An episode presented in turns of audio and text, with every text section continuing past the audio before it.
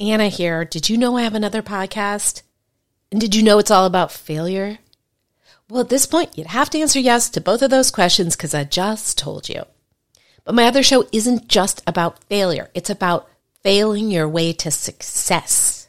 Yes, success. Because the most successful people are often just the people who've gotten up the most times after their failures. Don't believe me? Go download Fail Your Way to Success wherever you get your podcasts or go to failyourway.com for more info. Now back to the show. Yo, people, Anna David with After Party Pod. After Party Pod is a part of After Party Magazine, a website determined to change the face and get rid of the stigma around addiction and recovery. Now, After Party is a part of RehabReviews.com, the world's largest resource for treatment centers across the globe. You can go there to see if your rehab stay could be free. Go to RehabReviews.com slash benefits dash check. What else can you do there, you may ask? You can get a Recover Girl t-shirt. Go to rehabreviews.com slash recovergirl shirt. Sorry, guys. Anyway, you'd know all of this if you were signed up for our newsletter. What are you doing? Go sign up. rehabreviews.com slash newsletter dash sign dash up. Now here's the show. Welcome to the after party. Just getting started. You can teach an old dog new ways and not just on.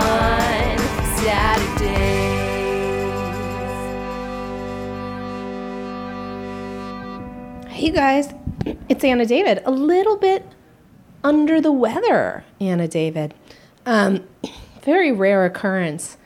I I started to get a cold. I woke up with a sore throat maybe four days ago, and I thought "Ugh, Have a cold, and I kind of like it because it's so different than the way I normally feel. So I mean I God bless the people around me because I'll talk about it as if it's this cool, exciting thing. And nobody thinks a cold is cool and exciting except me. And, um, and now it's lasted, lasted four days. And um, it, it confuses me a little bit. This morning, I woke up coughing, you know, like the days when I used to smoke, pack cigarettes a day and and I thought, you know how when you wake up in the morning you feel the absolute worst and you go, oh well, I mean I'm destroyed today. There's no way I can do anything, and then you kind of stand up and you realize that was just waking up. That happened. I'm now fine, but do you see? Do you hear that that frog in my throat? That's kind of sexy. Yeah, I'm not putting it on for you.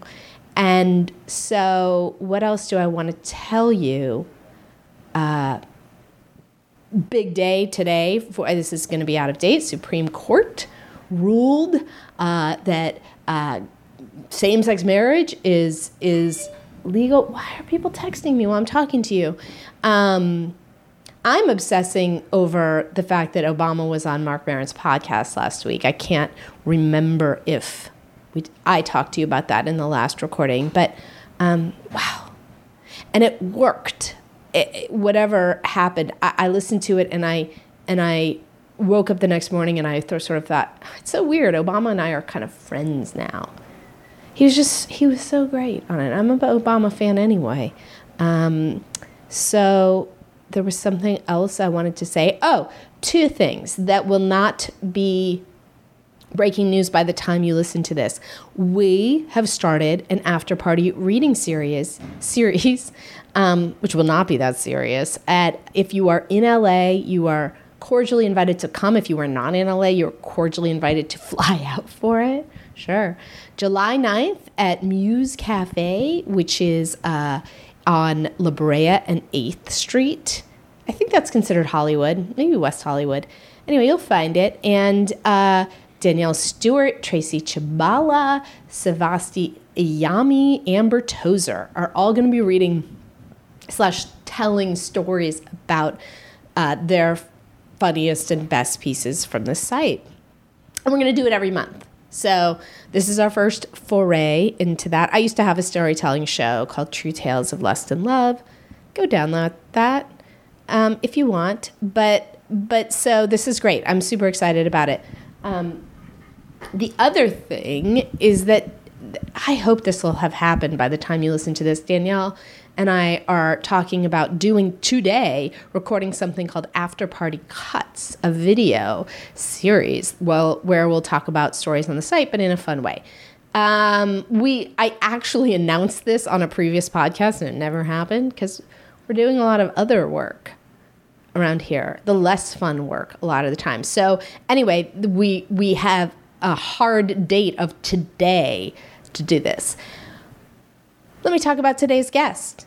It's Dr. Allen Berger, who is, let's talk about him. He has been sober 44 years. He looks 44, so that's weird. Um, and he's a PhD in private practice, and he's written numerous books about recovery. I'm holding one of these, you can't see that, um, called 12 Stupid Things That Mess Up Recovery Avoiding Relapse Through Self Awareness and Right Action. And um, he told me that that it's sold 50,000 copies and counting. Do you guys know how many books that is? It supposedly takes 5,000 to be on the bestseller list if they're all kind of bought in a certain week. But yeah, so uh, this and this is you know top 20 on Amazon in certain category. I mean, whatever. It's massively successful, and and the way that I ugh, do I talk about this in the episode? I hate when I make a big deal about something in an intro and then I realize it's totally redundant with something uh, I told the guest in the episode. But I heard him speak at a meeting and I'm like, who is this brilliant man? And somebody slipped in the meeting and said, That was so great, Dr. Berger. And so my friend who was sitting next to me, who's, you know, hopefully listening, he's a fan of the podcast, he Googles that and, you know, turns his phone to me and says, Oh, this is who this guy is. He's this author, PhD. So, um, so we knew that. And and so I asked him to be on the podcast. That was months ago. He's a very busy man, and he drove all the way from Westlake Village, which only means something to you if you are in LA. And if you are in LA, that's exciting because you're coming to our first reading series, right? Anyway, we had such a good conversation. It's nice because I haven't had a expert ah, well, I guess you could say Pat Allen is in recovery and also, you know, a therapist who sees clients and, and whatnot, but but who who struggled with addiction, who talks about it, and uh, is able and is brilliant. So he's able to uh, apply a lot of psychoanalysis, psychoanalytic theories in terms of how he talks about recovery such a good conversation. So uh, you can find him online at ABPHD. You can find his books on Amazon.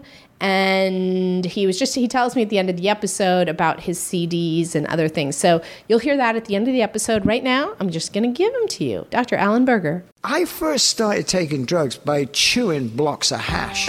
Oh my god, I think my copy has like bloodstains on it from shooting up while reading it.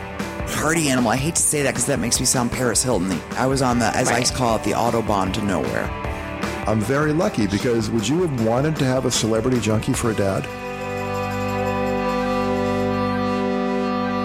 Okay, so yeah, why not start by talking about how well your book is doing? We can do that. So uh, I asked, so you weren't bragging. Over 50,000 copies sold on 12 Stupid Things People Do to Mess Up Their Recovery. Yes, yes, it's it's really been received well. And this is the kind of book that gets momentum through word of mouth. Yeah. Because when people read it, they really walk away with some very, very practical ideas about what they can do to strengthen their recovery. You know, we kind of go through the back door. We say 12 stupid things that mess up recovery. Right. But what we're really talking about is what do you need to do to really, really ground your recovery in some solid psychological ideas. Right. And that's that's been my life's work. If you had to summarize in less than a minute what the 12 things are that people do to mess up their recovery, how would you do that? Um, I, I think the best way to say it is is people have overgeneralized certain ideas about what they need to do, and um, that overgeneralization creates a lot of problems. So you know, like thinking you got to be perfect. That's a great example, right? If I think I have to be perfect, I put so much pressure on myself, Right. and then when I don't live up to that standard, I end up hating myself, I end up putting myself down. I have a heck of a time. So, one of the things that I try to do is help people get a more realistic Right. right standard for themselves yeah. and expectation for themselves and that's what i'm hoping to do in 12 stupid things Yeah, it's interesting. I will say that to people. Well, I mean, I definitely say it to sponsees, but also people who tell me, writers who tell me they have writer's block. And this goes for addicts and non addicts. Writer's block is only perfectionism. Because if you understand that your first, what you write at first isn't going to not be good, yeah you don't have writer's block. exactly You know? then you just go with the process Yeah. you see where it takes you that, that's what happened with 12 stupid things for me is i had some general ideas but i think you've experienced as a writer is the book starts to reveal itself to you as you're writing it you know you've hear, heard many great artists say that Right. you know i start carving this stone and what's inside of it starts to speak to me. Well that's the same experience i have in writing. I'm imagining the same experience you have. Yeah, it's it's interesting because I used to get when I was doing novels, the best way I- I'm not a brainstorm at the computer person. I'm a just let it flow out person. Mm-hmm. yeah. But then I would go and get massages. This is great advocacy for It- self yes, indulgence. it and it was like my whatever you want to call it, my you know subconscious, my little brain, my big brain as opposed to my little brain would open up. And I would suddenly have all these ideas, and I would have to rush out of the massage and just like jot everything down. Well, you know what you're saying is, and there's really some great solid neuropsychology behind that. Our brain is always working on these issues. Yeah. And see, you know, that's what they captured in the secret. You know, I'm not a new Right. age guy, but Right. but the neuropsychology behind it is you put something in your consciousness and say, "Look, I want to write this book." Well, guess what? You're writing it all the time. Right. You may not be sitting down in front of your computer or even having a stream of consciousness, but you're constantly working on it. And that is what becomes revealed to us. But then there are those millions of people that are sort of quote constantly working on it that never, sit down at the computer. Well, see, that's that's the procrastination, and what Yeah. is that caused by? Like you said, perfectionism. Perfectionism, Because I got to yeah. do it perfect. Oh my God, if I don't do it perfect, I'm going to hate myself. So that's why we don't even take the risk, is because what people are doing is avoiding that self hate. right. That's interesting. Do you think all procrastination oh, is, is perfectionism? Oh, Every every person. And so an interesting thing I do. So let's take this into my office now. Yeah. So what I would do is if I was working with someone who's procrastinating, I would have them separate themselves. So I do a lot of what's called the shuttle technique. Uh-huh. Okay. Because it's see mental health is defined as a coordination of all that we are. right. So you got a whole committee that lives inside. Yeah, you oh, hear yeah. this in program Yeah, all yeah, the time, right? God, I got a committee in my head. It's driving me nuts. Well, it's only driving you nuts because the committee's not working together. Right. So, in the kind of therapy I do, Gestalt therapy, what we do is try to get the committee to work together. So, one way to do that is to get people to separate the different parts of themselves. So, let's say I was working with you and, and you're procrastinating writing. So, I would have the writer talking to the procrastinator mm-hmm. and Out have loud? that out loud. Mm-hmm. So you'd start on one side, the part mm-hmm. that wants to write, and say, "Listen, why don't you, you know, get out of the way so I can write?" Then I'd have you switch over to chair and now be the procrastinator and answer. Okay, wait, wait, wait. Now I want free therapy because that's, that's not at all my issue. My issue, right, but we'll I do want you yours. to. Let's yeah, do yours. mine. Let's do so yours. So mine is that I can, um, well, a exercise addiction. It works for me. So hold on, I'm, I'm going to get back to that. Um, and but it's related. Never stop accomplishing. So it is. It is very pleasant for me to accomplish. Yes. So I do not like sitting home. Right. I will read, but I, I, I reading during the day. Oh my god, that feels like such a waste of time unless I have to something Yeah. I have to read. Um, sitting and watching a movie. Ugh. Yeah. So you're driven, is what you're saying. You're Yeah. so driven. But it's underneath it. It is for sure anxiety. Yes. Okay. Right. It's got to something's driving the the, The drivenness, right? So what you what I would do But if wait, we were, go ahead. doctor, All let right. me just give you one last fact. it. Oh, I, I do a double recording, so we're all good. But I just want to make sure that, just in case. Right. Bad luck with recorders, but we're doing perfectly. Um, what I enjoy it so much that I don't believe it's unmanageable. Well, you enjoy it so much, but there's a part of you that questions it, or else you wouldn't be bringing it up right now. See, It's just and that maybe is a little part of you, Right. But there's a part of you that says, "How come there's not some room for me doing nothing?" How come it's not okay for me to just hit the pause button, mm-hmm.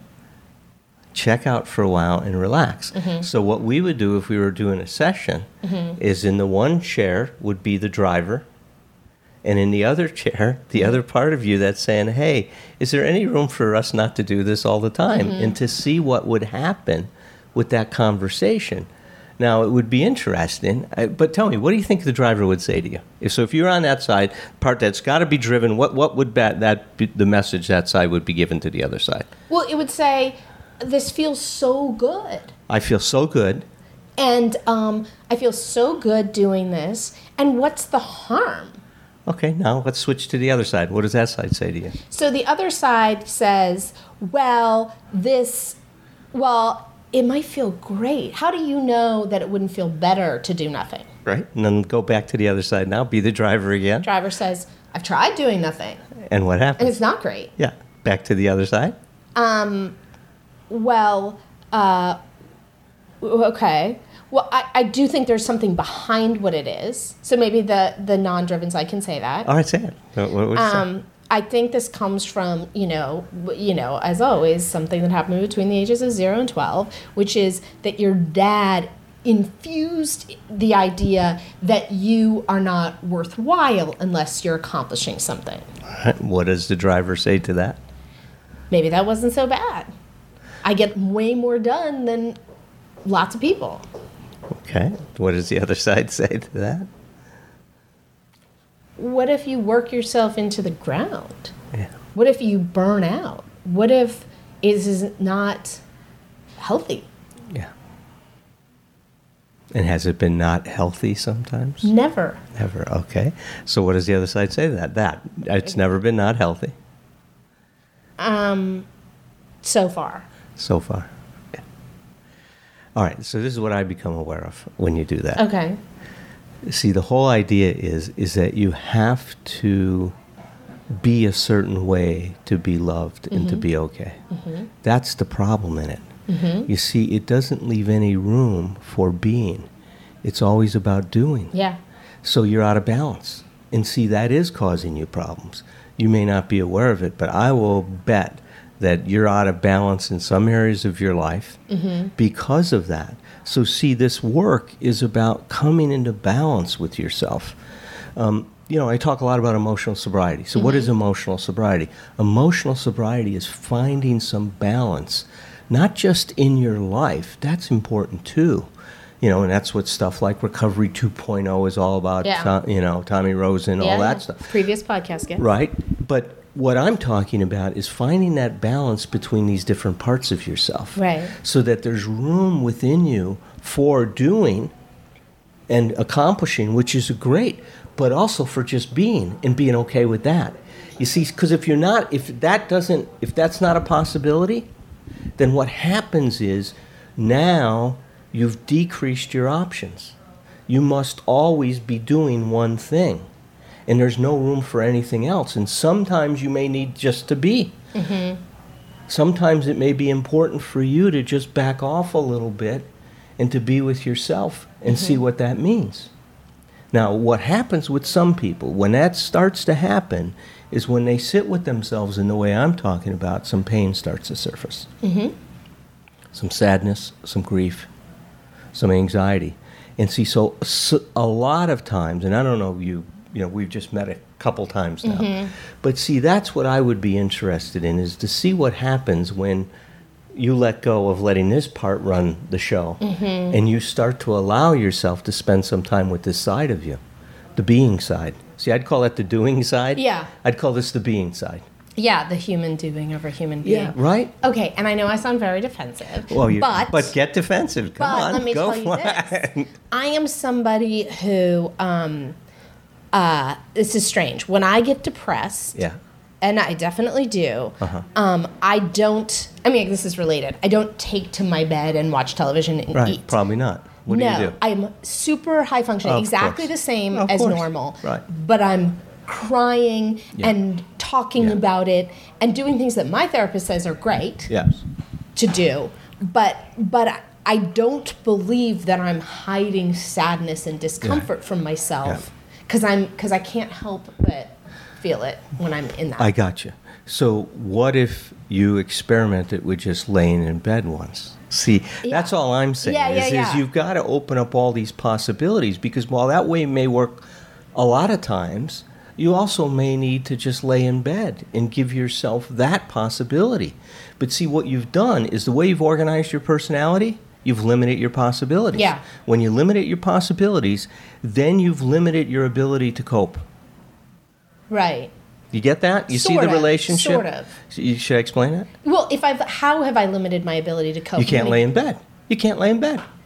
But It's not an option for you. But if I'm so, so It's not an option. You just said it's not an No, option. not I an won't lay in bed. So, but arguably, I could feel better faster if I did that. I don't know what you would feel. I'm not saying you'd feel better faster.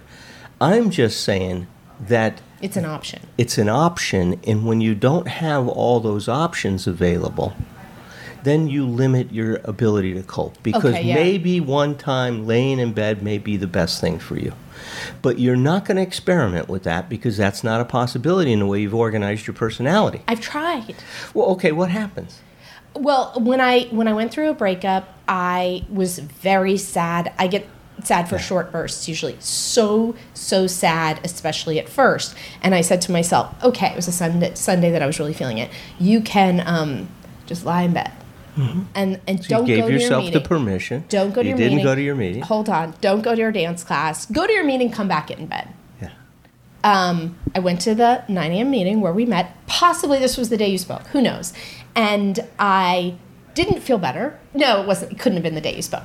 I didn't feel better. I said, I said, go home, get in bed. I get in bed, and then I'm like, I really want to go to my dance class. I'm gonna go. So I'd given myself permission, Mm-hmm. but I just and I was feeling my sadness all over anyway. But here, so if we were in therapy together and I wasn't getting this for free, you would possibly say to me, "Can you just try ten minutes a day?" No, I wouldn't do that. What I would do is I would have you talk to your sadness Okay. and to deal with the sad part of you and Okay. see what happens. See, one of the things you're one way you've coped, and I look, I'm I don't want to take this anything away from you. If that's working for you, fine. I just want to open up new possibilities because mm-hmm. that's what to me recovery is about, right? Mm-hmm. Learning is about the discovery of new possibilities. So there may be another way to deal with your sadness other than by mobilizing and energizing yourself. And see, that's one way you comfort yourself. And that's fine. I want you to have other ways. Mm-hmm. That's all. So I'd like you to be able to talk to that sad part mm-hmm. of you, mm-hmm. to deal with her, to embrace her, to comfort her in some other ways and not just mobilize her. Mm-hmm. Right? Because then that just opens up. Now, as I talk, I see. I don't like it, I know you. My God, you, yeah, I wish we could see your face on this podcast. Yeah, I And, yeah, like that it. you're grimacing. You're Well, no, I'll do. I do it. yeah, but it's but see, you don't see it as see, see for you, nurturing is mobilizing. Mm-hmm. And what I would like you to consider is that there may be some other dimensions of nurturing that the way you've organized yourself doesn't allow you Yeah. to appreciate, doesn't allow you to experience, doesn't allow you to value. So It in a relationship, so Okay, go on. It does no, but you just said it doesn't. Well, no, I think that if my my busyness when I was sad pushed all of those feelings away, then that would be true.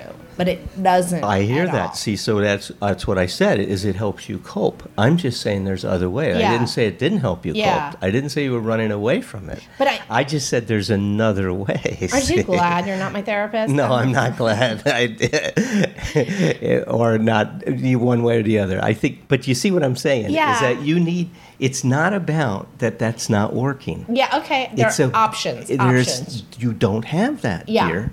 You, Yeah. You you've got a couple options right now, and they all have to do with this mobilization of your energy. I'm just saying, and that's one way of coping. Look, it's a good one. Mm-hmm. I'm not. I wouldn't want to ever see you take, get that taken away. Right. But I'd want the other possibilities. You follow me? I do, Of I more do. of a nour- what might be less active and more what I would say comforting Mm-hmm. and nourishing. I'd want you to have that possibility. Yeah. I'm open to it. Well, let's see. You, Let the record show I'm smiling. you are smiling. Now we can show that. So, getting back to you, I'm not swish, swish. Oh my god, I'm not. I'm like stumbling over my words. I'm not shifting because I'm uncomfortable, but because we have to get to this. Okay. So, uh, you have been sober for how many decades? Well, this summer I'll celebrate 44 years. Jesus. And you look amazing. Can we talk about that? Well, thank Do people say, "Oh, did you have your first What'd you, yeah, four?" what did you get sober when you you were in diapers, or what happened Yeah. to you? Um, how old were, were you? Oh, Well, I was 19 years old. yeah. Wow. I was just back from Vietnam. I'm a Vietnam veteran. Yeah, I just read that this morning. You, I don't think you mentioned that when you spoke. I probably, you know, didn't. I sometimes I don't even remember what I say when I speak. You, Yeah. you have that experience too. Yeah, Where you're yeah, so yeah. present. Um, I went into Marine Corps at 17 Mm-hmm. to really escape. I was running away, running away from myself. Where were you from? I was grew up in Chicago, Okay. Midwest. Okay. Um, I was on the north side, northwest side of Chicago, and you know, my dad died when I was young. I we didn't deal with things in my family. We didn't address anything. I didn't know how to cope with the pain I was experiencing. It was a tremendous amount of pain. This man meant everything to me. He, you know, I can cry when I talk about him. He was this. He was the kind of dad that just got down on his knees and played with me. Mm-hmm. He got his hands dirty, took me out to the garage, loved being a father, mm-hmm. and I love that he loved being with me. Mm-hmm. You know, it was that kind of an experience.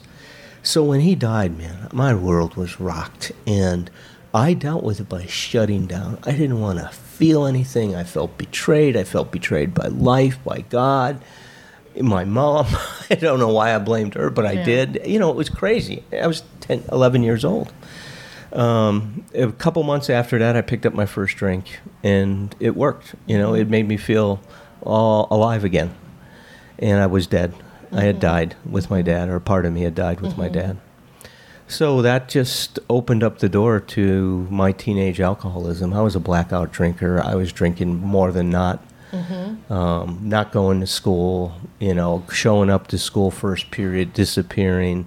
I mean, I had 60 truancies my first year. I don't even know how many days you're in class, but, and then probably another 40 absences. I mean, I was gone all the time because I was out getting drunk. and you weren't doing drugs? Uh, drugs came later. Okay. They came when I was 17. Um, so this was back in the mid 60s. And there weren't a lot of drugs in my neighborhood. We were all drinkers. Old style beer, a lot of beer drinking Yeah. going on. Some hard liquor came later on as we got older, but most of it was beer drinking. We'd get a couple cases of beer, go to a spot in the golf course and sit and get drunk, get lost, couldn't find ourselves our way out of the golf course, stuff like that, you know. But wasn't it fun back then? Well, I thought so. Yeah. I thought so. I believe so. I mean, I look back on that period. I started around the same time, and yeah, I was doing it to escape, but it was fun. I Oh. remember. Listen, it was fun, but see, I never had the consciousness about what else was going on. Right.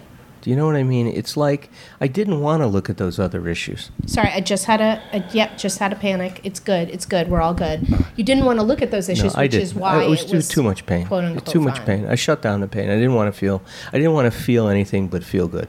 That's where the drinking worked for me. I just didn't want. Now, did I feel good all the time? No. I mean, when you wake up with the hangover, you're not feeling good.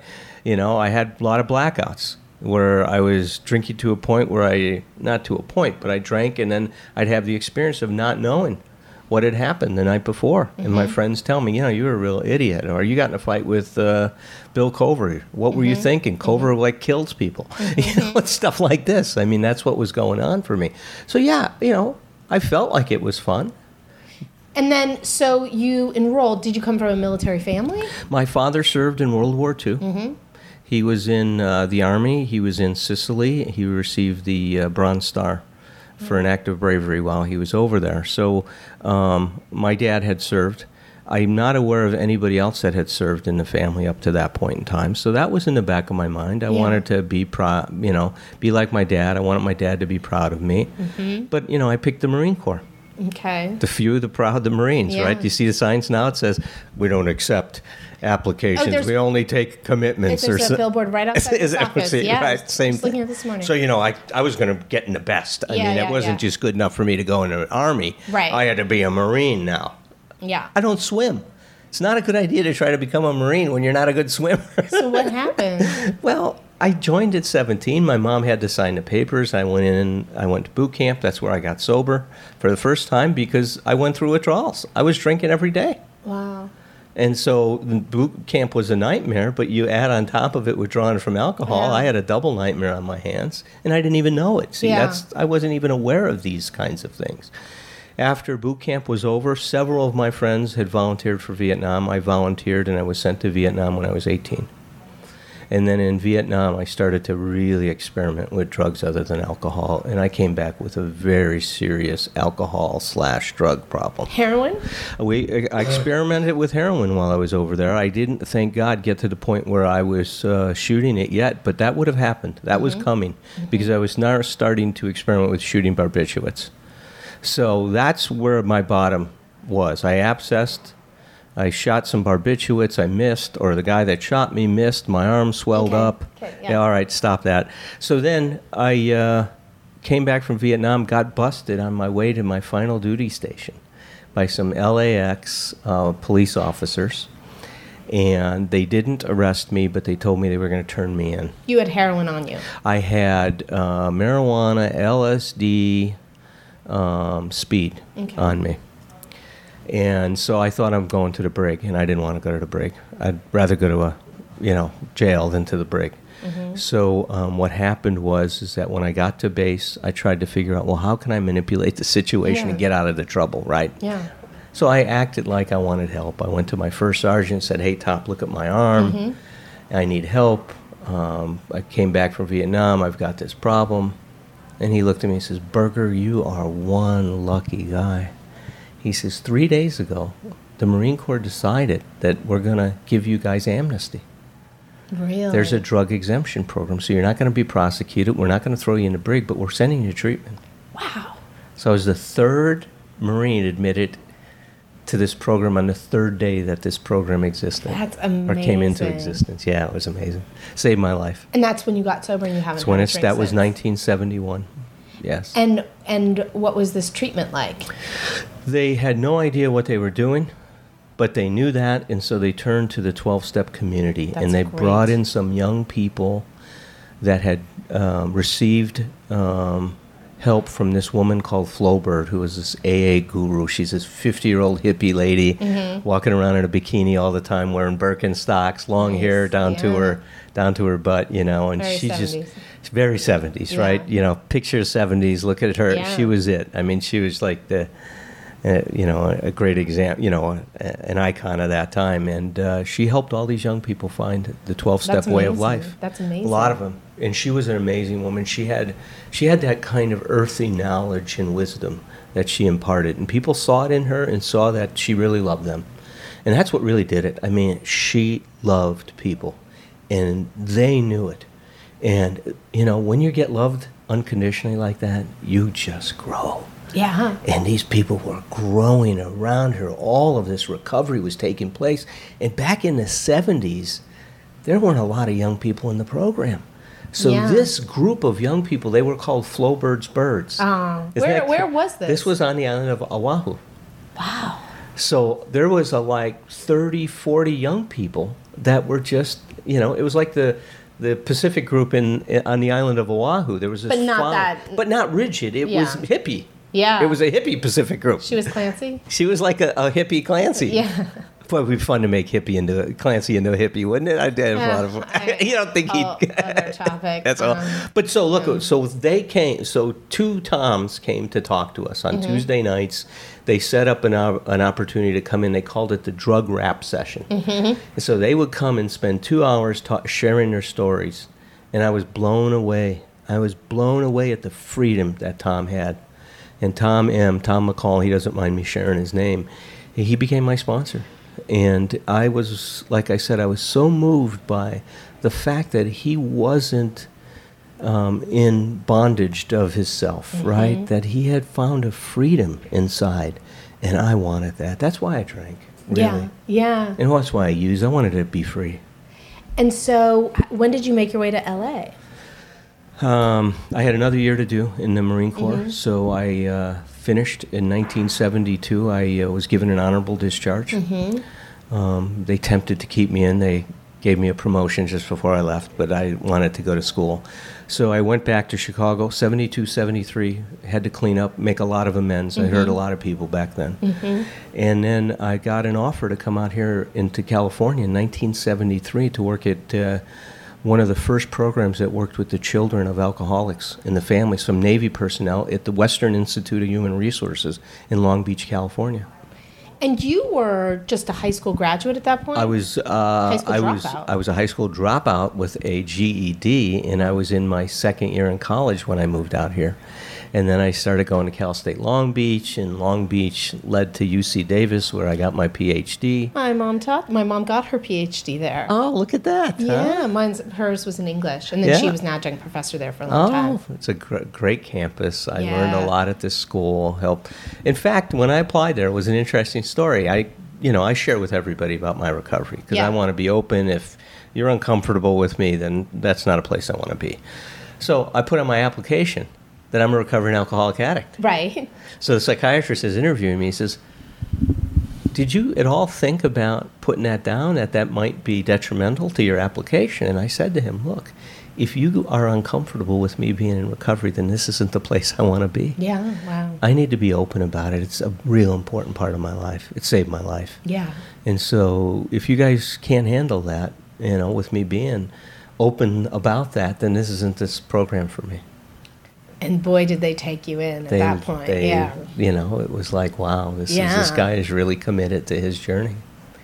And um, so you got your PhD. You're living up north, and then you came back. Came back to Southern California and continued to. Um, at that point, then I decided to open up a clinic uh, that would address stage two recovery issues. So, stage two recovery is after you put the plug in the jug, break the bonds of your addiction. You're no longer struggling with your cravings or your desire to drink and use. You know that that obsession's been lifted. Then you move into stage two recovery, which is really trying to now rebuild your life. And for me, all through my recovery, I did a lot of therapy. Yeah. So I really saw the value of really rigorously working the steps, but at the same time, getting in front of someone Yeah. and being vulnerable and starting to look at the issues that I needed to look at and started to address. And so that's what my recovery was based on. You know, it had those two foundations as well as, you know, then working with others, going to school, educating myself and stuff like that. Question: Do you believe that people uh, can get sober and work on those issues without sitting down with a therapist? I think it's possible to some degree, but not to the depth that you're going to get into. Mm-hmm. The stuff, the work I did, like, well, let's take my dad, for example. I had a ton of grief. You know that. Yeah. You can hear me Yeah. talk about it. You hear my voice change when I talk about him. You know, I missed him a lot.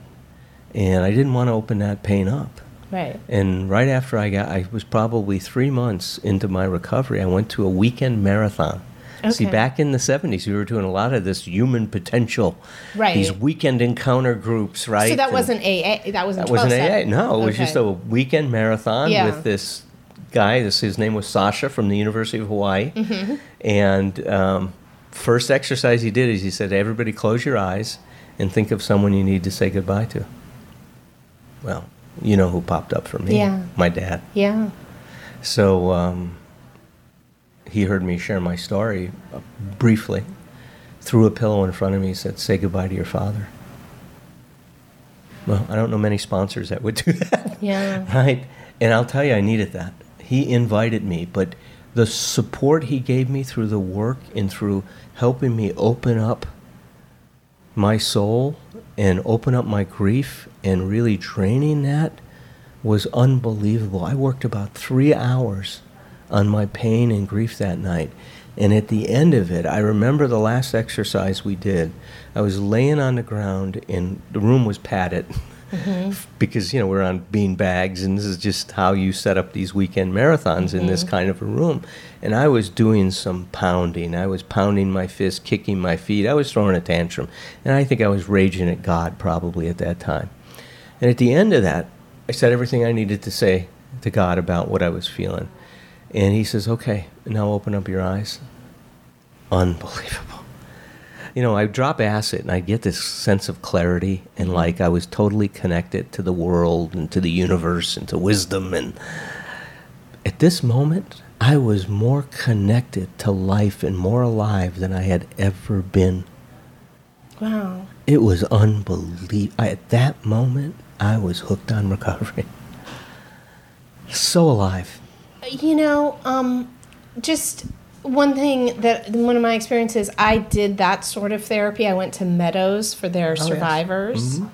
One of the worst experiences of my life. Oh, what happened?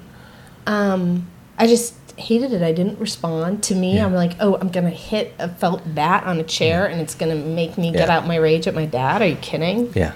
and I was the one person who didn't really respond. It, it survivors you you're in it with people who are in their third week of Treatment. treatment, which is a terrible idea. Yeah. So I was I don't know nine years sober, and so they're feeling for the first time. I've been in therapy since I was sixteen. Blah blah Yeah. blah. And I just and the and the leader, and I do call him a leader, not a therapist because that was the way it was done. Told me at the end I needed to check into Meadows to deal with my issues. Um, Well, see, this is a problem I have. See, I'm writing a new book for Hazelden called 12 More Stupid Things. yeah. And in this book, the first stupid thing that I'm writing about right now, I'm right in the middle of the fact what I was waiting for. I was working on my book out I did in the- note that you had your computer. Yes. I wasn't going to accuse you when we were doing my therapy. I was going to be like, you can't stop either. no, I was really kind of trying to fit it in, but you're right. I can't. Mm-hmm. I, that's one thing I do. Um, I'm, the first one is believing that there's one path yeah. to getting and staying sober. Right. and see a guy like that that is putting his idea about what you're supposed to do on you and not staying tuned into you that's what we got to get cleaned up in this field Yeah. it's not good it's destructive it's harmful it makes people lose trust it loses credibility in a program see so that kind of rigidity i am so against Yeah. because it's not you you just that didn't work for you And he was it- so shaming. Oh, yeah, see, so that's the other side of it is that when a patient doesn't do what we want, we make them feel bad about themselves. Yeah. Oh, great. That's wonderful. Yeah. You know, you see, so these are the things. And what I'm trying to help a client do now is not take that crap from Yeah. someone. Yeah. And so, what I'm wanting to do in this first chapter is help someone really get grounded in nobody can tell you what you need Yeah. that's up to you. But this is the real important part of it. But you got to learn how to pay attention Yeah. to yourself so you know what you need. Because a lot of us desensitize ourselves. We don't want to feel. We don't want to know. Yeah. I mean, I was luckily sober enough Yeah. to get that it was this guy's problem. yeah, good for you. But I was still angry. Of course. Well, help. look, i i he polarized with you. Yeah. He, he broke the alliance. The one thing we know now, if I go put my psychologist hat on, the one thing we know is that people who have a strong therapeutic alliance with their counselor or their therapist do well. If Yeah. that alliance is shattered, you know, therapy isn't going to work. A treatment Yeah. center isn't going to work. You know, if you read Anne Fletcher's book, you know, Which I did Rehab. I couldn't. I can't read those. I did read Gabrielle Glaser's, but I really generally can't read. Yeah, those. well, I, you know, I, you know, I take, you know, I have, I have a problem with many of the issues in Yeah. there. But one of the things I think was important in terms of the message is we got to clean up how we treat people that don't fit with what we think they should do. Yes, I right? agree. See, in terms of twelve step. In terms of E twelve step, Yeah. same thing. Look, Yeah. I see sponsors doing numbers on sponsees Yeah. all the time. You've probably seen it. You've been around, you know, like I've been around. Look, I, I've heard sponsors shame people to the point of that person thinking about going back out and never wanting to come back to the program. Yeah, well, I had a PG sponsor for half a minute where we were doing step work in her car, and I casually mentioned I'm on SSRIs, and she goes, "You're not Yeah. sober. Get out of the car." Yes. I mean- see, there's an see, there's an example of it. Yeah. way too rigid for me. Way too rigid. Well, if kill are working, people. Exactly. Look, exactly. So you know, so see, that's the part I think we gotta. That's what I'm hoping to do with 12 more stupid things, is really helping people learn to hold on to themselves better Yeah. and not let somebody else define what you need and what's now. There's a paradox here, and you know this, and I know this. I had to be open to suggestions to try them on. Right. So there has to be some openness. I can't just be defiant and say, no, no, no, no. But I need to try it on to see, does this work for me? Look, I work a different program than my sponsor, Tom. I've had the same sponsor for 44 years now. Wow. We work a different program. Mm-hmm. He's got a great program. I think I have a solid program, right, Mm-hmm. in terms of what's going on in my life and how I feel. He's got a solid program, but they're different. Yeah. You know, we need different things. Well, and that I think is the the issues that the anti AA brigade uh, has, which I think the one incredibly solid point that they make is that there is this 12 step philosophy and it's in the literature that basically says if you don't do what we do jails institutions and death and i that is not true That is not true. it is pr- probably true for me. I, I love the 12 step, so it, the way relevant see, if see the way. I translate this in is to say that look, if you don't address your problem, whether you do it with the steps or not, and that's one of the messages I hope to carry. There's certain things you got to do to address this. The first thing is you got to realize if you have this problem, you can't drink or use like other people. Yeah. And if you keep trying to find ways of doing that, you probably are going to end up in jail. You're going to end up dead or something like that. So there has to be some help in being able to look at your attitude towards this problem. Right. So AA does it in their way by saying, hey, admit you're powerless, right? So that addresses this whole issue with the addiction. Doesn't have to be that way, but that needs to be addressed, right? Yeah. Got to look at that. You, if you deny that, no matter what you're doing, is not going to work. And see, so that's what I'm trying to help people say is that there are certain things that need to happen in recovery, but they don't need to happen in a 12 step. They can happen. People are going to smart recovery right Yeah. now. That seems to be, uh, you know, speaking to some people. Rational recovery was one of those groups, like Smart Recovery and Alternative, right, Yeah. where they had you learned how to deal with what they called the uh, alcoholic voice within you, and to deal with that voice, so that you wouldn't. And they instead of they had 24 hours a day, they had the big plan. You'll never drink the rest of your life. So they switched things around, but it was they got to deal with the addiction first. Yeah. Yeah. So so your your take on harm reduction is that it's I, it's a ridiculous idea. Hmm. It just look. It's if we what we know about the brain says that can't work. Now, I'm not saying that somebody that cuts back that that's not helpful for them. I'm not polarizing. Mm-hmm. I'm just saying that they're never going to establish their recovery if they don't put the plug in the jug, if they don't stop drinking and using. See, so that's the big issue. Now, look, does harm reduction help people? Oh, yeah. And are people's lives better because they've cut it down? My experience is nobody can do that forever, though. You know what I mean? They might back off for a period of time, but what I've seen with people, and I've encouraged some of my patients to try it because I don't know. Right. It might work for Right. you. I haven't seen it yet.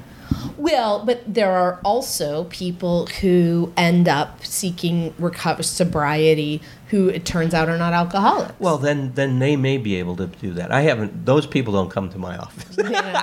I, I get people who've tried a lot of other things, and they come to me because they're desperate to try to figure something out. what portion of your uh, clients are uh, addicts? I'd say about a good seventy-five percent, Yeah. about three fourths of my practice. So word got out that you're a guy to go to if Yeah. you're struggling with that. Yeah, that's right. And do you only practice in Westlake Village? Do you have another? No, I, I'm not practicing in Westlake right now. My ma- primary office is in Hermosa Beach, California. Okay. So I've been in the South Bay for a long, long time since the 80s. So I'm very, very well networked. People know of me. I've worked with two or three generations of families there. So I'm very, very, you know, networked in the South Bay. I'm up in West LA one day a week, and I'm going to probably, because I'm commuting from Westlake to Hermosa Beach, I'm going to probably just have three days down in Hermosa, try to open an office up in Westlake and start to see some clients up there. What um, and how many books have you written? So I have four books Mm-hmm. and a pamphlet that's out. First book was Love Secrets Revealed, and it was sharing all the stuff I learned from my mentor, Dr. Dr. Walter Kempler. Oh, yes, So I my was- professional mentor, right? Yes, I, I printed Yeah. out information Yeah, about him. Walt Kempler's amazing. Genius. Oh, and so the, what I read on your website, which is really interesting, is this idea that we pick a partner to quote grind against. Yes, yeah. And so, uh, what I was wondering about that is, you know, if we're all trying to redo the trauma that happened under, you know, when we were under the age of 12 or 15 Yeah. or whatever it is, I, I know plenty of people, self included, who would try, who would seek partners in this in this ridiculous idea that we could redo it right Yeah. and and pick partners who were not Yep. appropriate or not available. But th- you're talking about something else. I'm talking about something that's it's related to what you're talking about. But look, no matter what happens, whether you were traumatized or not, your development is incomplete. Your family could only teach you what they know. Mm-hmm. It's never enough. Mm-hmm. So whether you got traumatized in that or not, you're still going to leave your family needing to continue to grow and develop. Mm-hmm. In fact, the psychological imperative that governs me, governs you, is our movement towards becoming whole, mm-hmm. right? Of mm-hmm. being the best we can be, of realizing our potential. Maslow called it the f- growth force, self actualization, mm-hmm. right? So that's in each of us. So what I say, it's a variation on what you just said. I say we pick someone who's going to cause us a certain kind of trouble. And in that trouble, so that trouble doesn't mean something's wrong, that trouble means something's right. Because relationships are the best way to grow a person. Right. The, the, the struggle that goes on, right, really becomes the fire and that forges um, your person and your character. So the trouble I have is always going to be at the edge of my competence and my abilities. So let's say that we're in a relationship and I'm stuck in people pleasing. And what comes up with us is that I'm not asking for some of the things I want and I'm getting mad at you. Mm-hmm. Right? Mm-hmm. So my growth is learning how to stand up for what I want. Well, if you don't en- enable me and mm-hmm. try to anticipate all my needs and you're doing your thing, you know, I might sit there first and say, God, she is such a selfish, you know, person. She's not attending to me at all. But then, if I'm really doing the work, I got to say, how come I'm not asking her for what I want? Right. How do I find my voice? See, so that's what I'm saying is that in a relationship, you're going to have opportunities to take the next step in your development. That doesn't mean that relationship is something you should hold on to the rest of your life. But it means that there is an opportunity, no matter what it is, for you to grow and for you to develop these parts of you that are undeveloped. Do you believe, uh, you know, I know we talked about therapy is crucial. Um, somebody should be in therapy for the rest of the time they're sober? Oh, No, no, no, I haven't. I do believe there's times, you know, to go in therapy for a period of time. A lot of people come and see me for a period, sometimes for just a few sessions. Sometimes people come in for a couple years, Mm-hmm. and then they take a break, and then they hit another rough spot, and they come Mm-hmm. back. See, what the model we're starting to get to in understanding what needs to happen in treatment is this chronic disease model. So, look, I have asthma. I haven't taken any Advair today. I haven't done anything to manage my asthma. I'm in a pretty good place today. Mm-hmm. About five weeks ago, when I was moving and stressed out, my asthma was kicking in. I mm-hmm. needed to take my medication. Mm-hmm. So we need different things depending on what's going on in our lives. And that's the kind of recovery I want people to put together. Be responsive to what's happening in your life and attend to what you need. So sometimes you're going to need to get your butt in and do some work. Mm-hmm. Sometimes you don't need to. Mm-hmm. Sometimes you need to be going to maybe seven meetings a week. There may be times when you don't need to go to any meeting. Mm-hmm. And it doesn't mean you're not in recovery because recovery is not going to meetings or, or going to meetings. It's an attitude you have and a way that you're living your life. And see, that's the important thing is that we somehow internalize that. What I say to everybody in the beginning, the program worked me, mm-hmm. or pro, I worked the program. Then the transition came. Right. Now the program works me. Right. If I'm dishonest with you, I can't live with myself. I got to come and clean it up. I Yeah. mean, you know, Yeah. it just doesn't work. Before, somebody had to tell me, hey, you were dishonest. You better go clean that up. Yeah. Doesn't happen anymore. I know I need to clean it up now. And what about these people that, you know, I knew people when I was new who were amazing and I could see the freedom that you saw in Tom and then they stayed they're still sober and there's just this hatred and there's this that's see that. that's see that's where they're not staying in touch with their experience. Yeah. Because see, one of the important ingredients I think in recovery is being able to tolerate see, looking at who you're not yet. Right. And being able to be honest with yourself about, you know, I've got 40 years, but I still need to clean this thing up. Right. I've got 44 years. I still find myself passive in certain areas, especially in my marriage with Mm-hmm. my wife, in terms of where I don't support myself to go after what I want. Mm-hmm. So, see, those are the things that at 44 years, I'm looking at that and, and wanting to look at it and wanting to see what I can do, right, to start to fulfill my life rather Mm-hmm. than to sit there and hope somebody's going to figure this out. Now, there's not a lot of me that's passive anymore, but there's some areas where I am. That's my issue. Mm-hmm. But see, we got to tolerate seeing those things Mm-hmm. and then being able to support ourselves and working on it without me shaming myself and say, oh, look at what a terrible person you are. Well, I'm not going to go get help if I feel ashamed of it. Right, right. Do you wouldn't would you say that one of the best uh, things that can therefore be a very low tolerance for discomfort, emotional discomfort? It can be. because it gets It can you drive you into- trying to right. do stuff. To look for something new, right on. I- You know- this is where we learn pain becomes our friend, not our enemy. Yeah, I mean, I know a lot of people. I will say men who are who are seem to be comfortable wallowing in their misery. Yeah. And I don't I don't relate to that. No, uh, listen, I think that there's a lot of what we call toxic rules that men have um, swallowed whole. We call it introjected. Mm-hmm. So if I introject something, I take an idea and I believe it completely without ever examining does this idea make sense for me? You follow mm-hmm. me? Yeah. That's an introjection. Introjections are really toxic mm-hmm. because you're not in it. Right.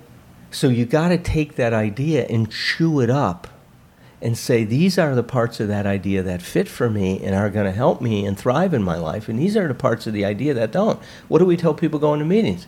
Take what you need And leave the rest. and leave the rest. So Right. we're asking people to be active in their experience in recovery, but we don't give them the tools because then we say, well, if you're not following directions, you obviously don't want to do what? Get well Right. Right. instead of saying what is it about this idea that doesn't fit well for you let's talk about it and see where what might work better for you but see that's a level of sophistication i don't want to put that on sponsors and stuff like that but see that's where we got to get to in terms of our consciousness because bill had that bill didn't think we need we were supposed to lay our ideas about uh, let's say our ideas about god on someone else Yeah.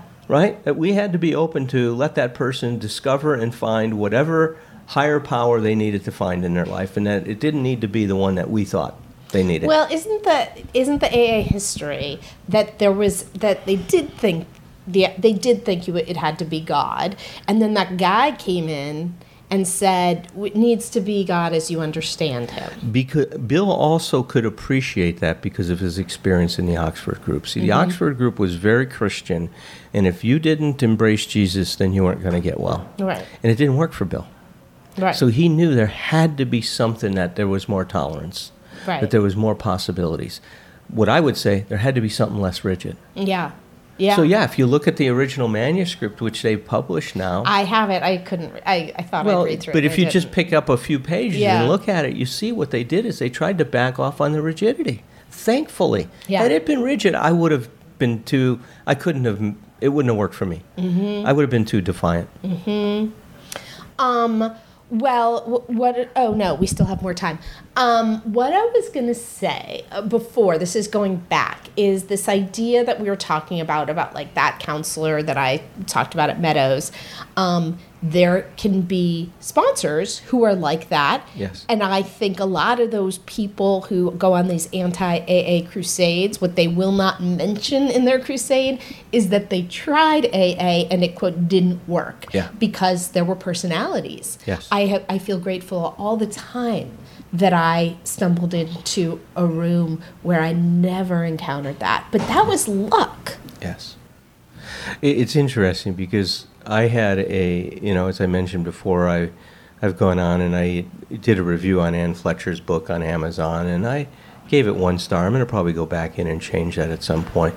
But I, I'm pretty polarized with it because I felt it was way too heavy handed in one mm-hmm. direction. Now, the truth of it is, when you read it, it's more balanced than I think people realize. Mm-hmm. But there was one person who really came after me and was attacking me and, mm-hmm. and i invited that person to share with me their experience. I didn't want to do it in a public forum but send me a personal email and let's talk about what happened. And it was just this. See they had a bad experience Yeah. and they blamed the other person for what they didn't know how to do They blamed AA for what they didn't. exactly. know how to they do. didn't know how to hold on to themselves, and they were expecting that other person. This it was a, a treatment program. It was a counselor who was lame, who was really, I think, poorly trained, Oh, and it was a had counselor that you were writing. no, with.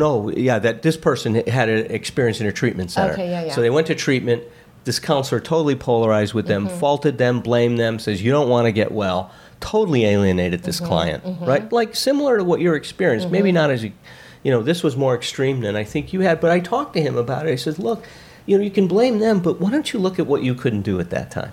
Right. let's look at what, what how you didn't hold on to yourself because had you held on to yourself you wouldn't be reacting to this other person this way and so we spent some time going back and forth trying to help him unpack the experience that he mm-hmm. was having now a good therapist would have saw your reaction and instead of overriding you and cha- telling you to go into treatment they would say look i can see that when i talk to you this way it doesn't fit for you. Let's find out what's going on. Maybe I've missed you, mm-hmm. and I want to. I don't want to miss you. You see, mm-hmm. so they would own the mistake. Mm-hmm. How many counselors own their mistakes? Yeah. Yeah. Wh- What's interesting, and this is related, is that once I, you know, got sober and my life was changed as a result of AA, um, I got into this way of thinking. I still have it a little bit, which is God is speaking to me through other people. Yes. So whatever suggestions are coming along, I'm meant to follow. Yes. And you could say I'm not holding on to myself, but I had an amazing therapist at the time, and she was the one who suggested Meadows.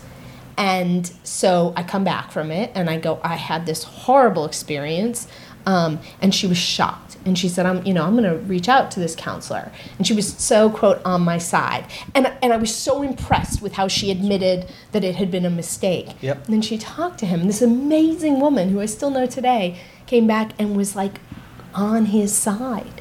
And, and, and it was so interesting because she had already admitted fault. And I just sort of, I don't know, I was like, you know, two therapists con- connecting. Like, what happened in that conversation? That's very interesting, though, Yeah. isn't it? That, yeah, somehow she didn't. See, I hold that counselor responsible for the breach of the connection to you. Yeah. because that person wasn't meeting you where you were at. Yeah. That wasn't for you. Yeah. Look, to me, I never hand somebody a bat and say beat the chair. But if you were in the middle of your anger Right. and see they were a better therapist, they would have then handed it to you at the right time and you would want it. Yeah. But doing it the way they did felt artificial for you because you weren't there. Yeah, I mean, I sort of felt like I've been dealing with my rage towards my dad since I was 18. It's Yeah. somewhat, you know, it's alleviated so much. Right. And see, what I've always said, and, and this, I go into this a lot in 12 Smart Things, mm-hmm. Which is all about emotional sobriety. If I'm upset, then what's underneath it is some unenforceable rule that I have about how you're supposed to behave. Mm-hmm. And that rule is connected to my unhealthy dependence on you. Mm-hmm.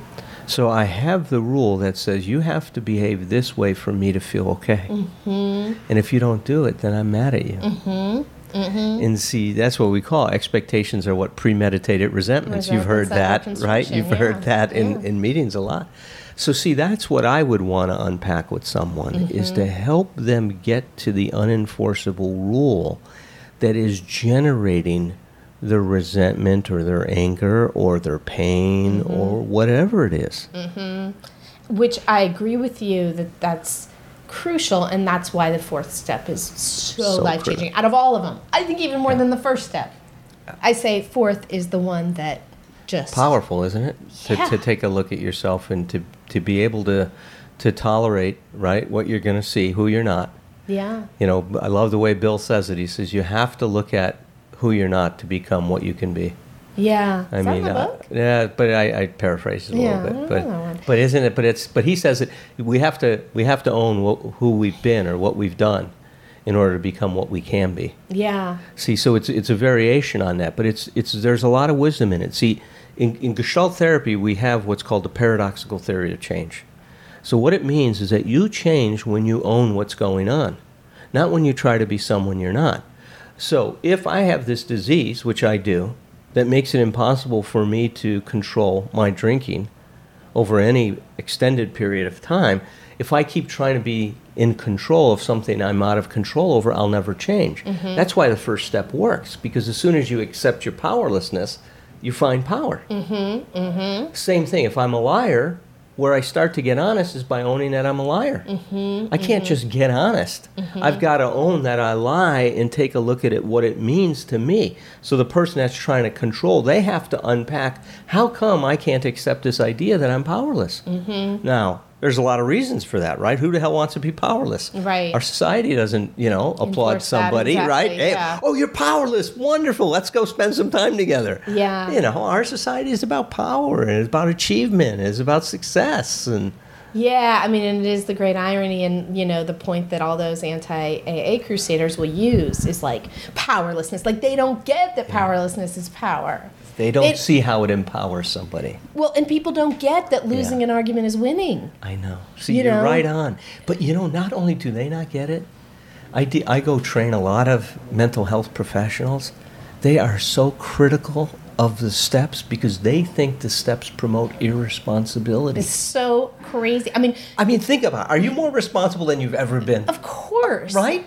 And like that cursory glance at 12 step and then the the right they have to sort of tear it apart. And I mean I think one of the issues that is inescapable is that I don't think you can understand 12 step if you're not trying to be If- sober. One of the things, not an addict. one of the things that I'm very happy about in my most recent book, which was 12 Hidden Rewards of Making Amends.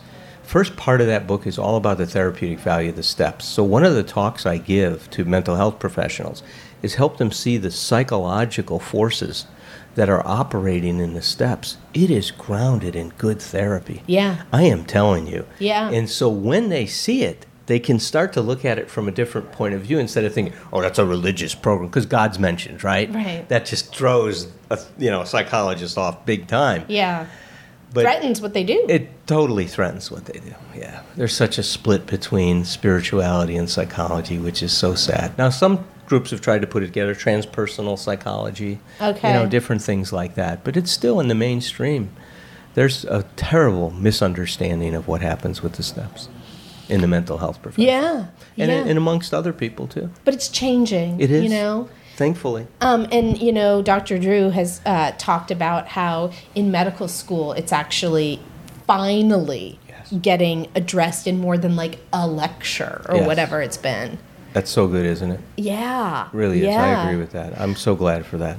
Um, okay, I wanted to answer a question with you. I get right. sent these questions periodically, and then I will answer them. And look, we got an expert in the house. Um, so this is a guy who has Jonathan, who's been like a long time sort of you know online friend, um, and he wrote, um, "I had a drug dream. Happens about twice a year. Does anyone else go through this? Sometimes in the dreams I'm straight up using. Sometimes the dream is just about drugs." Uh, sometimes I'm holding them. Okay, you get the idea.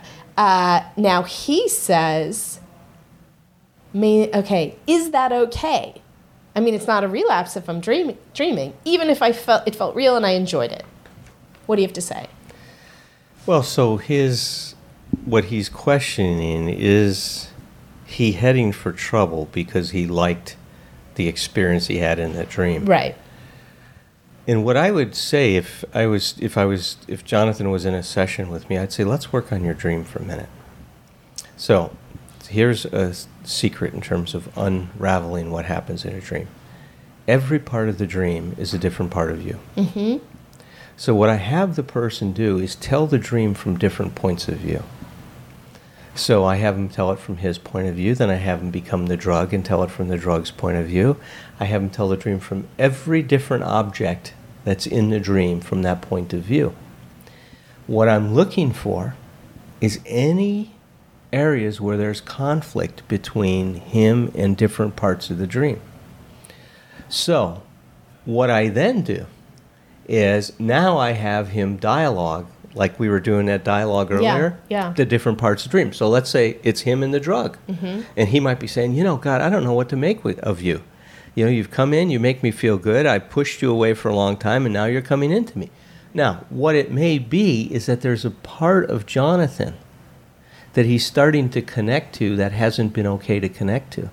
That's making him feel better, and he doesn't know how to integrate Interesting. that into his personality. Do you see what's happening? Yeah, yeah. See, I, I would that would be my see. I, I don't want to interpret it, Right. Because I want people to figure it out themselves. But if you ask me what I think is going on, there's a part of him that's starting to come into his life that he likes, that he feels good about, but he doesn't know what to do with it yet. And he doesn't know where to put it, doesn't know how to integrate it into the rest of his personality. So, see, if that was it, then we'd work on that. You see what I mean? That's that's an amazingly optimistic interpretation too. I mean, I yes, love it it. is. um, you know, I, you know, ha, you have had drug and alcohol dreams, Yes. I would imagine. Yeah. Um, I always take them as like, oh, good, you know, the detritus of my thoughts are being processed through my dreams, and and I think you know, if you're in a lot of meetings, Mm-hmm. Yeah. that can happen. You're Right. thinking about drugs and alcohol. Um, I never take it as um, a dangerous thing, yeah. ever. That's me. Yeah. And I, I don't, you know, that's what I said. For Um, Yeah. him, I'm, I'm just, I don't know Jonathan, but that's the hit I get off of it. Yeah. And what I'm always looking for is something like that. So you've also see another part of my work. I'm always looking for the positive intention in Yeah. our behavior because Yeah. it's always there. Yeah. And see, we are much too harsh and critical of ourselves. Oh yeah. That we are, we are. There's forces in us that are moving towards our growth and development that we don't recognize all the time. Right. And I want people to be aware of that so that they can start to appreciate themselves. Because we're amazing. You're amazing. I love talking to you, by Thank you. I'd love talking to you. I was just, I, you know, I escaped the moment and I was like, God, this is a good one. I was just thinking about Yeah. that. I was only half listening to you because I was Yeah, thinking that. No, but it's. happens. I love your energy. See, you're so here. I mean, people can't see how we look at each other, and Well, it's kind of made me uncomfortable because you are totally an eye to eye person, and I'm like, shit, he's gonna know if I look away that Yeah, like I'm that. uncomfortable, and then he's gonna thoughts about that. But see, look at how real you are about that. Yeah. And, and transparent and vulnerable you are. Yeah. See, that's what I love talking to you because you're so here with me. That's See, we're totally here. I Yeah. mean, we're in this. You have this wonderful office in this other wonderful office. Yes. But there's all this other stuff going on. Most of the time, I'm not aware of anything. Yeah. Except you yeah, and yeah. your eyes and talking to you and your mouth and your words and the tone of your voice and It's interesting. We have to wrap up, but I can't stop talking to you. I have this one of my sort of you know self-hating uh, things that goes through my head is. Um, you're not present, you're not listening. And I've started, I went through this period like two months ago where I started to be so conscious uh, in my conversations of how I wasn't listening. And I finally took it as progress because there was awareness and it used to just be waiting for the person to finish talking so that I could talk. I had no awareness that I wasn't listening. Yeah, see that's that see that's what I'm talking about with you is your awareness of what you're doing and owning it. Yeah. See, that's the part that I want people to get in here. That's how we grow. Yeah. Is not to be where we think we should be, but to be where you're at and become aware of it. Right. By doing that, then you start to move to the next thing of being more present. Yeah. Yeah. But you can't jump over that step. Yeah, and it makes people super uncomfortable and Yeah. they don't like it and they quit and you Yeah. know, all that stuff. That's right. Um, okay, we have to wrap up. People can reach you on your website. Yep.